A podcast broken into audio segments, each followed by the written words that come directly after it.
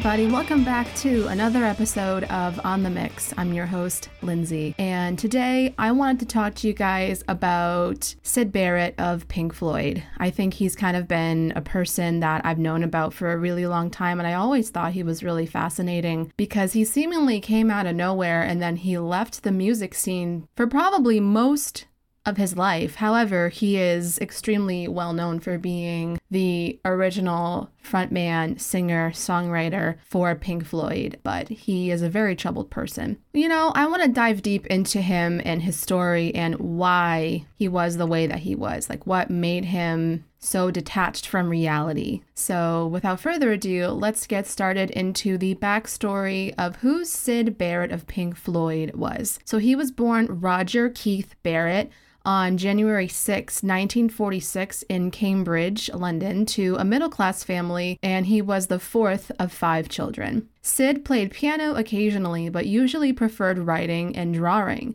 He bought a ukulele age 10, a banjo at 11, and a Hofner acoustic guitar at 14. A year later, he bought his first electric guitar and he ended up building his own amplifier, which shows how incredibly smart he was to build his own amplifier at only 15. According to one story, there's multiple accounts as to how he came up with this name Sid in the first place because he was born Roger. So one story goes, at the age of 14, he got his nickname Sid after an old Cambridge jazz bassist who was named Sid the Beat Barrett. So, another story is when Syd was around 13. He was a scout. His friends and scout camp named him Sid after he came to a field day at Abington Scout Site wearing a flat cap instead of his scout beret because Sid was apparently a working class kind of name. Him wearing a flat cap was a working class cap, so his friends like made fun of him for it in like a in a jokey kind of way. Those are the two stories that I've found. So, tragedy would strike the Barrett family when, on December 11th, 1961, his father ended up dying of cancer, less than a month before Syd's 16th birthday. So, his family saw this change in Syd. Apparently, in his diary, he would write often in his diary. Apparently, on this day, December 11th, 1961, he wrote nothing in his diary, and his family saw him kind of become depressed so his mother was eager to help him recover from this grief, and he was in a little band at the time called Geoff Mott and the Mottos, and she encouraged him to play and practice his band in their front room to kind of, you know, get him out of his funk. So she encouraged his music sensibilities. He was actually really good friends with Roger Waters, and this is where the beginnings of Pink Floyd were to come about here. At one point, at Morley Memorial Junior School, Syd was taught by Roger's mother, who was a teacher. Wow, what an interesting connection. But the two of them, Roger and Syd, they were very close friends growing up. They lived in the same roundabout neighborhood, so they were very close. Later in 1957, Syd would attend Cambridgeshire High School for Boys with Roger, actually. And because they were such close friends, Roger would attend some of these shows that Syd would put on with his band in his front room. In September 1962, Syd had taken a place at the art department of the Cambridgeshire College of Arts and Technology, where he would meet David Gilmour. In late 1962, the Beatles made a massive impression on Sid. So, this is now where he is already deep into music, but now we have the Beatles in 1962, where they were extremely popular at this time because this is when they started releasing their music. So, he began to play Beatles songs at parties and at picnics. And then in the following year, he actually became a massive Rolling Stones fan and he saw them perform at a village hall in Cambridgeshire. He would cite Jimmy Reed as his main influence, however, he remarked that Bo Diddley was his greatest influence. So he was thinking about his future. I mean, he thought at first that maybe he didn't have a specific career with music. He really enjoyed going to art school and taking art classes and being a painter. So he thought he would apply for the Camberwell College of Arts in London. And he enrolled in the college in the summer of 1964 to study painting. So he was always a very talented artist and painter, and he would continue on his painting hobby until um, his last breath. So he really enjoyed that a lot. Starting in 1964, the band that would end up becoming Pink Floyd, they evolved through various lineup and name changes over the years, including the names Abdabs, which I didn't know what the hell abdabs was. So I took a look. And apparently, abdabs is an English slang term that means extreme nervousness or anxiety. So one of the name changes to the band, they called themselves at one point abdabs. They called themselves the Screaming Abdabs. They called themselves Sigma Six. And at one point, you can't make this up. At one point, they called themselves the Megadeths. I don't know how they came up with Megadeths back in the 60s. Dave Mustaine came up with it later. I th- I just think that's really interesting there. They went through various name changes before Syd came up with the name Pink Floyd. In 1965, they went into a studio for the first time when a friend of Richard Wright's gave the band free time to record. So, this is where now they're starting to think of music and material for their debut album, just to kind of get some stuff ready for an album. They don't have any kind of record deal yet. They don't have a management team yet at this point in time. They began by playing cover versions of American rock and roll songs and R&B songs. And by 1966, they had carved out their own style of improvised rock and roll, which drew as much from improvised jazz as humanly possible because I think they all had a very interesting taste for jazz. And I think we all know that they're psychedelic rock. But at this point in the game, not a lot of them experimented with popular drugs, recreational drugs at the time, like ecstasy or acid or LSD, except for Syd. Syd seemed to be the one that was most drawn to LSD. And during the summer of 1965, he had his first LSD trip with some friends in a friend's garden. And apparently, this just blew his mind. I think you can have either a good experience with LSD or a massively bad experience with LSD. For example, the first time that the Beatles took LSD was a horrible experience because they were drugged. It was George and Pattie Boyd and John and Cynthia Powell. But they were at some party with their dentist, and their dentist slipped LSD into their drinks. And so they were having a really bad time. I remember that. And I remember Paul would vehemently not take LSD for a long period of time because he was afraid of like what would happen. You know, you can have a bad experience and get very addicted to it, and seemingly enough, Syd had a very good positive experience to it. And this is kind of where, unfortunately, this would take a hold of him and kind of alter his personality, as drugs and recreational, psychedelic type hallucinogenic drugs can do. They can alter your brain chemistry, they can make you think differently, they can make you see the world differently.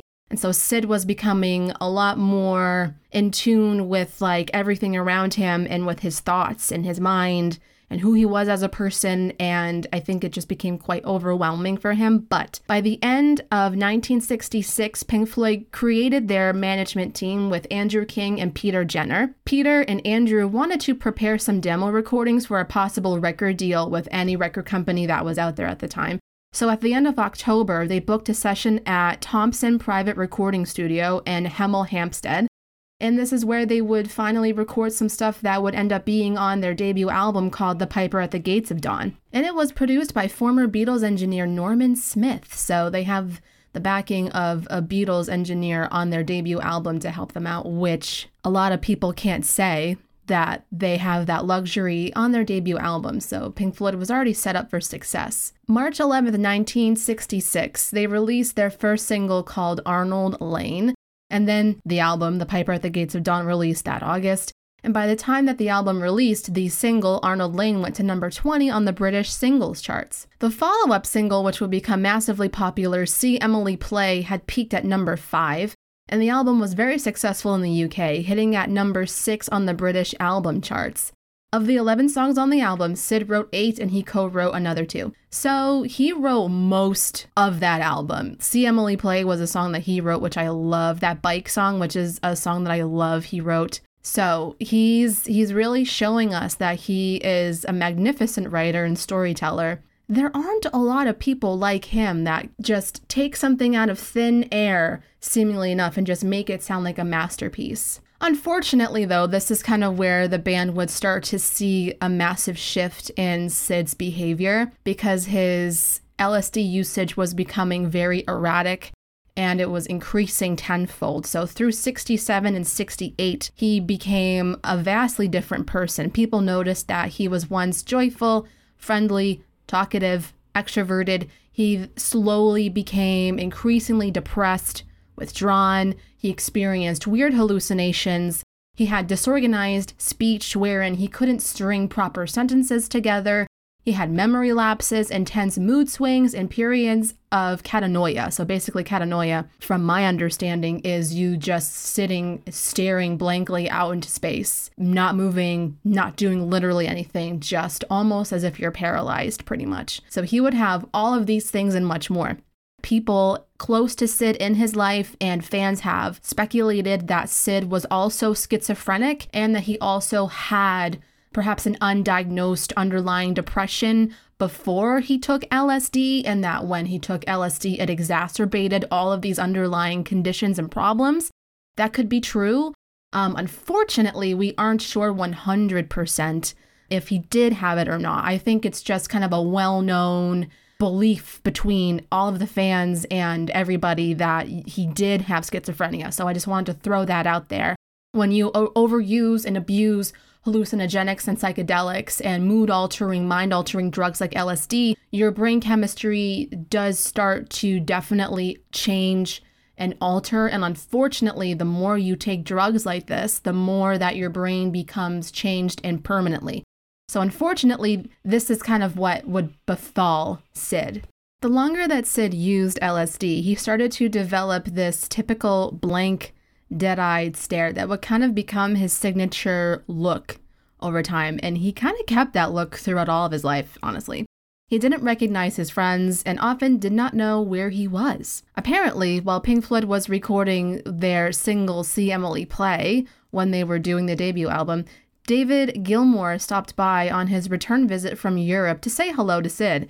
And according to David, he, quote, just looked straight through me, barely acknowledged me that I was there, end quote. It's already starting as their debut album already got underway. So he was really doing it a lot. And apparently, also according to what I heard from Roger and a couple of other members, you know, Syd was living in this, you know, little dinky kind of flat. Um, and he would have friends over that necessarily weren't the best kind of friends that were looking out for his best interest. Whenever they go to visit Syd in his flat in London, they would note that the place was like a pigsty. It was disgusting. It was gross. He was kind of already really down in the dumps very fast. I mean, this didn't happen that long ago. Considering that he started taking LSD in 1965, and the debut album released in 1966 and he was already developing this blank dead stare by this time that they were recording their debut album really shows me that his usage was quite a lot I don't know how many tabs of LSD he was taking or doing, but he clearly was, I would probably safely say, abusing LSD. He was one of the victims of LSD that was hooked on it and he couldn't stop doing it. So I think, you know, Syd wanted that transcendental kind of experience. And I think the more he used it, the more he kind of got, you know, sucked into living in that altered state of reality versus then living in reality. Music producer Joe Boyd saw Pink Floyd at the famous UFO Club in mid 1967, and in his memoir, he expressed a very strange encounter that he had with Syd, and I'll read that to you. He said, I had exchanged pleasantries with the first three when Syd emerged from the crush. His sparkling eyes had always been his most attractive feature, but that night they were vacant, as if someone had reached inside his head and turned off a switch. During their set, he hardly sang, standing motionless for long passages, arms by his sides, staring into space. And this would kind of be the overarching theme of how he would definitely perform live. So they had their debut album and they were touring America. So Roger explained the story of when they were in Los Angeles for the first time. They were just kind of in this car, like looking around, taking in the sights. And Roger said that uh, Syd turned to him and he's like, gee, it sure is nice to be in Las Vegas. So Roger just was explaining that Syd had no idea where he was any of the time. He also would forget his instruments all the time. He would never play. And that's the thing where I think because he developed this like standing pose of just standing and mumbling or not singing his songs on stage and staring off into space with this dead, glassed over look in his eye. But he probably felt more himself when he was living in the altered experience that LSD gave him. But seemingly enough, he was on it all the time. Syd exhibited similar behavior during the band's first appearance on American Bandstand. Surviving footage of this appearance shows Syd miming his parts completely, and during this time, Syd would often forget to bring his guitar to sessions. He would damage equipment, and he was unable to hold his guitar pick. So he literally was almost catatonic all the time, not just some of the time, but he was very much so lapsing into not even being able to control his motor functions now because now he can't even hold anything. He can't even hold his little tiny guitar pick in his hands anymore. So during a performance in 1967, Syd Barrett, before the show, apparently crushed Mandrax tranquilizer tablets and a tube of barrel cream in his hair. So, barrel cream, from my understanding, is like a men's hair gel type of situation. And Mandrax tranquilizer tablets are essentially Quaaludes, if I'm not mistaken. So, he would crush these Quaaludes, he mixed them with some hair gel. He put it in his hair. Maybe he thought, oh, maybe this will seep into my scalp and I'll get high that way directly. I don't know what he was thinking. Clearly, he was not thinking coherently at all. All of this goop melted down his face under the heat of the stage lights, making him look like a candle, apparently, to everybody. So he just was not doing okay. That's to say it in the most nice way possible. Roger Waters had this to say when he looked back on it. He said, When he was still in the band in the later stages, we got to the point where any one of us was likely to tear his throat out at any minute because he was so impossible. When Emily was a hit and we were third for three weeks, we did Top of the Pops. And the third week we did it, he didn't want to know. He got down there in an incredible state and said he wasn't going to do it we finally discovered the reason was that John Lennon didn't have to do Top of the Pops, so he didn't.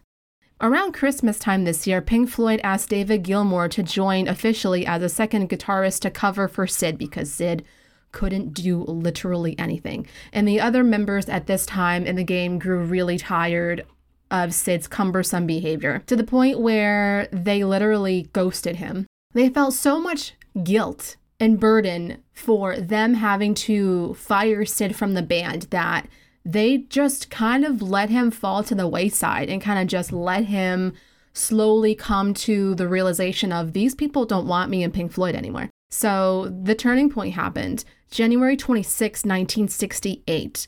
The band decided to not pick up Syd when Roger Waters was driving the band on the way to a show at Southampton University.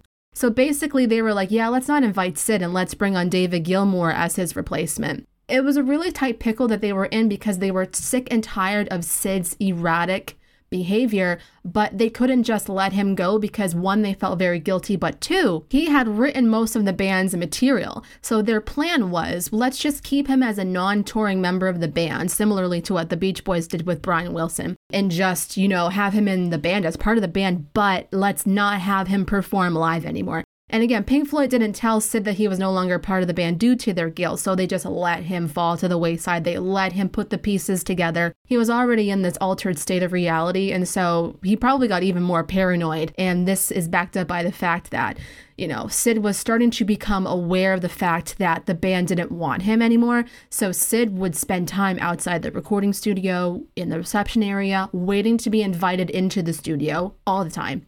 He also came to a few performances and he was in the audience glaring directly at David Gilmour, his replacement, and just staring at him.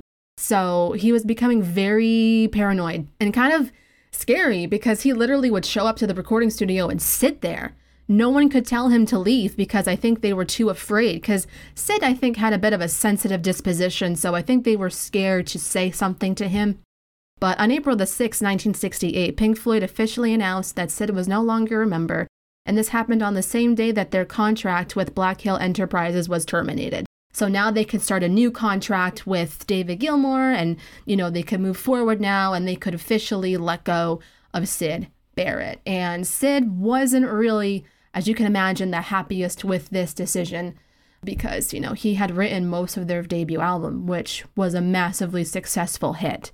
After leaving Pink Floyd or after being fired from Pink Floyd. Syd was out of the public eye for a year, but in 1969 he released two solo albums, The Madcap Laughs and Barrett. He did his best to create some solo music at the behest of his record label and other studio executives trying to get him back in the public eye to keep doing music. They thought it would be good for him, but he just wasn't really having it anymore. When he was finally free from his contract with EMI on May 9th, 1972, he signed a document that ended his association with Pink Floyd and any financial interest in future recordings. So he was done completely by 1972. So he was officially cut at that point. So he was now kind of, you know, two solo albums out with one album from Pink Floyd out at this point. Pink Floyd is continuing to get bigger and bigger and bigger, releasing all these amazing, fantastic albums, and Syd's falling to the wayside, getting deeper in his schizophrenic behavior, his depression, and his other ideations with his LSD usage. And by the end of 1973, Syd had returned to live in London, staying at various hotels in London. And he had little contact with anybody apart from regular visits to his manager's office to collect his royalty checks and the occasional visit from his sister Rosemary. Aside from that, nobody really saw him anymore. Nobody really wanted to see him anymore, and he didn't want to see anyone else either. During this period of time, several attempts to employ him as a record producer for various other projects pretty much failed. He just didn't want anything to do with the music industry anymore. And he did not want to talk about his time in Pink Floyd either. The public has not seen Syd Barrett since the late 60s, but it had been a couple of years now. The 70s had not been the best to him, and this is where we get very famous photographs of Syd later on in 1975 when Syd up and out of nowhere visits Pink Floyd during their recording sessions for their album Wish You Were Here. He attended the Abbey Road session unannounced and watched the band working on the final mix of Shine On You Crazy Diamond, which is a song about him. So at this point in time, Syd was 29 years old, and unfortunately, he kind of looked a lot older so there are photographs of him at this specific event where he went to see Pink Floyd in the studio while they were doing Shine On You Crazy Diamond. And it's amazing that someone even got photographs of him. Definitely did not look like himself. He was overweight. He had shaved off all of his hair, including his eyebrows, and Pink Floyd didn't even initially recognize him at first.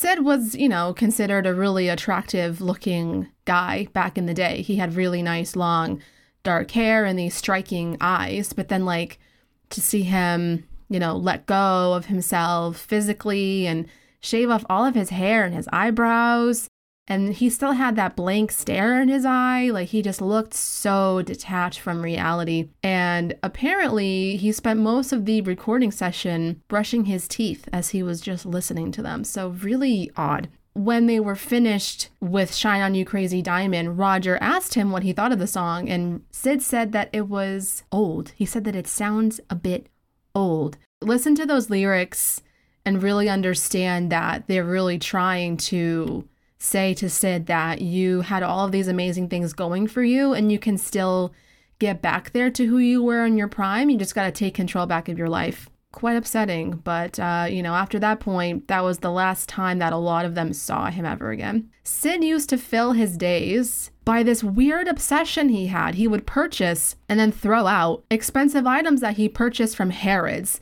So, Harrods is kind of like a really fancy upscale department store in the UK. Very expensive. I don't know what it would be compared to in the US, maybe like a Neiman Marcus type situation, but something like that. Only kind of really wealthy people can shop there.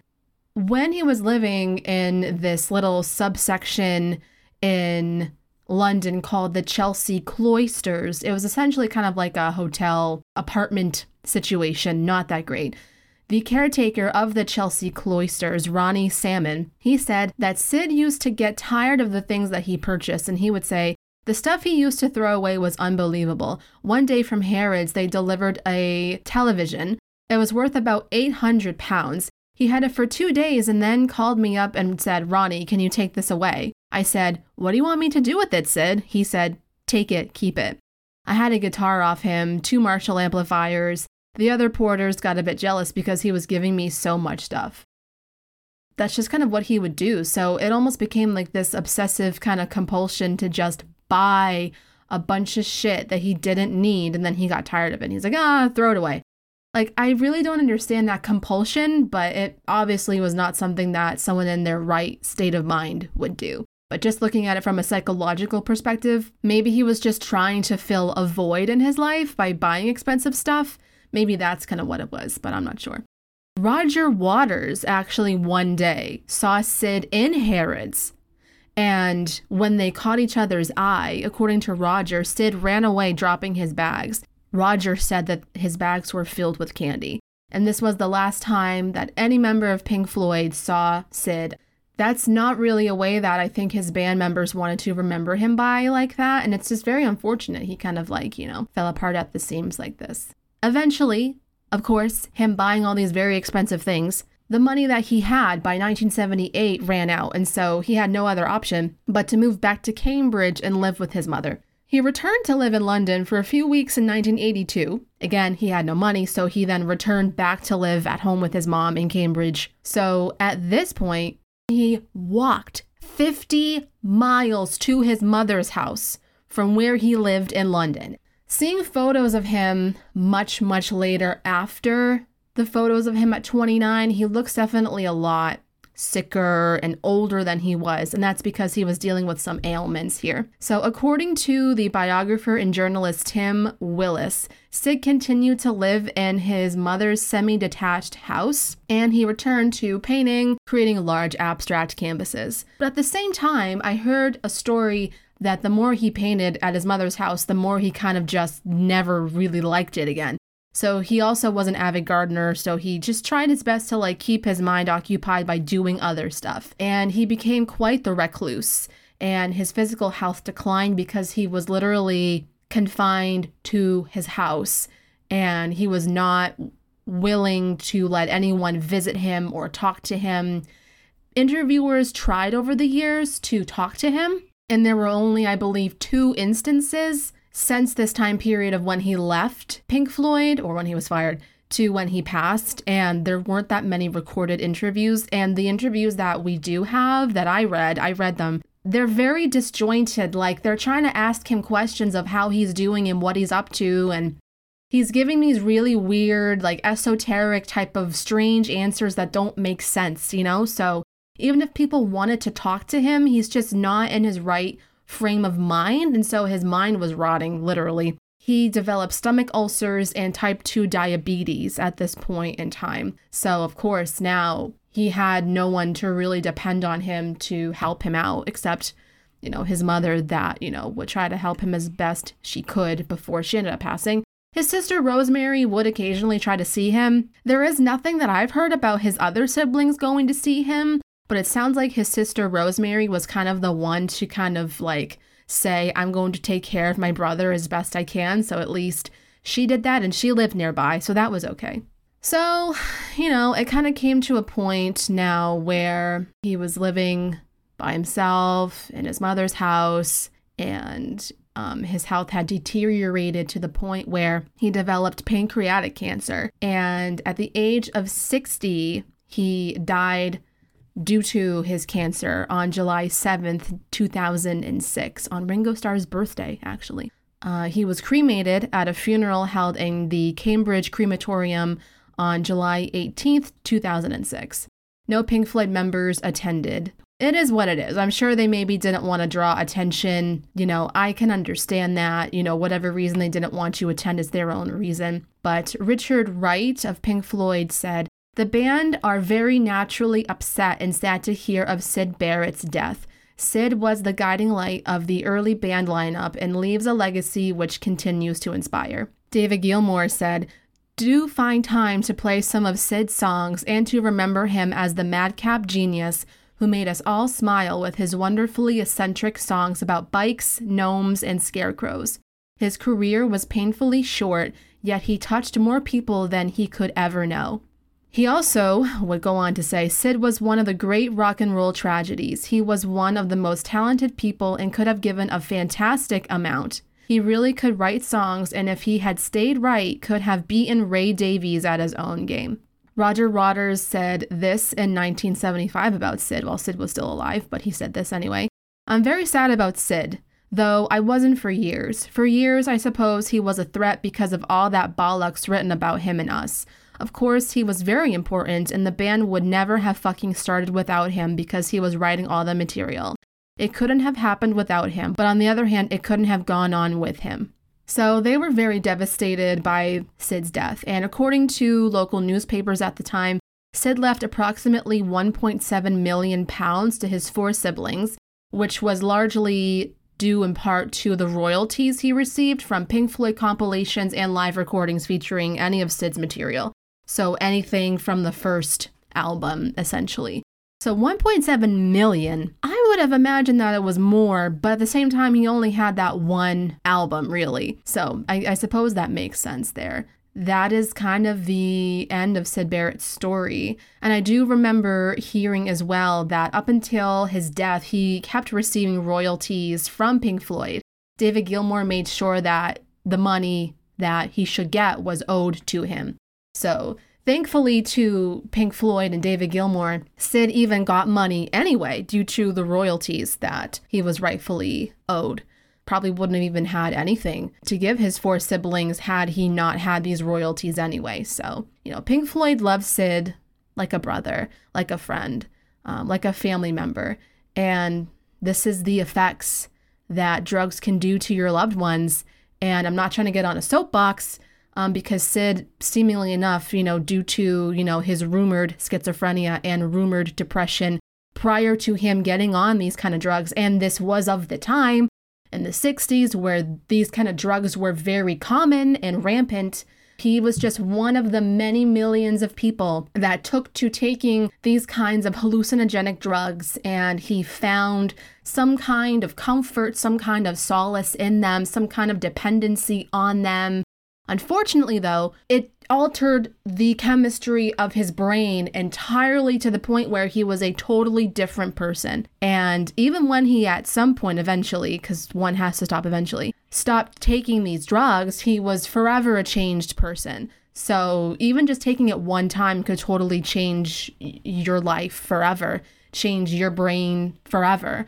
Um, but Syd, you know, would habitually keep using and using and using. And again, like a lot of other people and musicians of this time, you know, they abused drugs like this. But unfortunately, you know, Syd could never really get off the drugs. And it makes me wonder what Pink Floyd would have looked like if Syd had joined the band. You know, would they have still come out with these amazing albums, that kind of material with Syd there? Or, you know, with Roger Waters then stepping up to the plate to then be the songwriter for Pink Floyd after Syd was thrown to the wayside? I just kind of wonder how different Pink Floyd would look or if they would still be the same. Roger Waters is a very amazing songwriter as well. But Syd just had that quite poetic, like English sensibility about his writing style that's very unique and very different. So I think people like that come once in a lifetime. And I think some people are just born with that kind of gift. And unfortunately, I think Syd kind of squandered that gift. But at the same time, you know, after he was fired from Pink Floyd, he never wanted to talk about them anymore.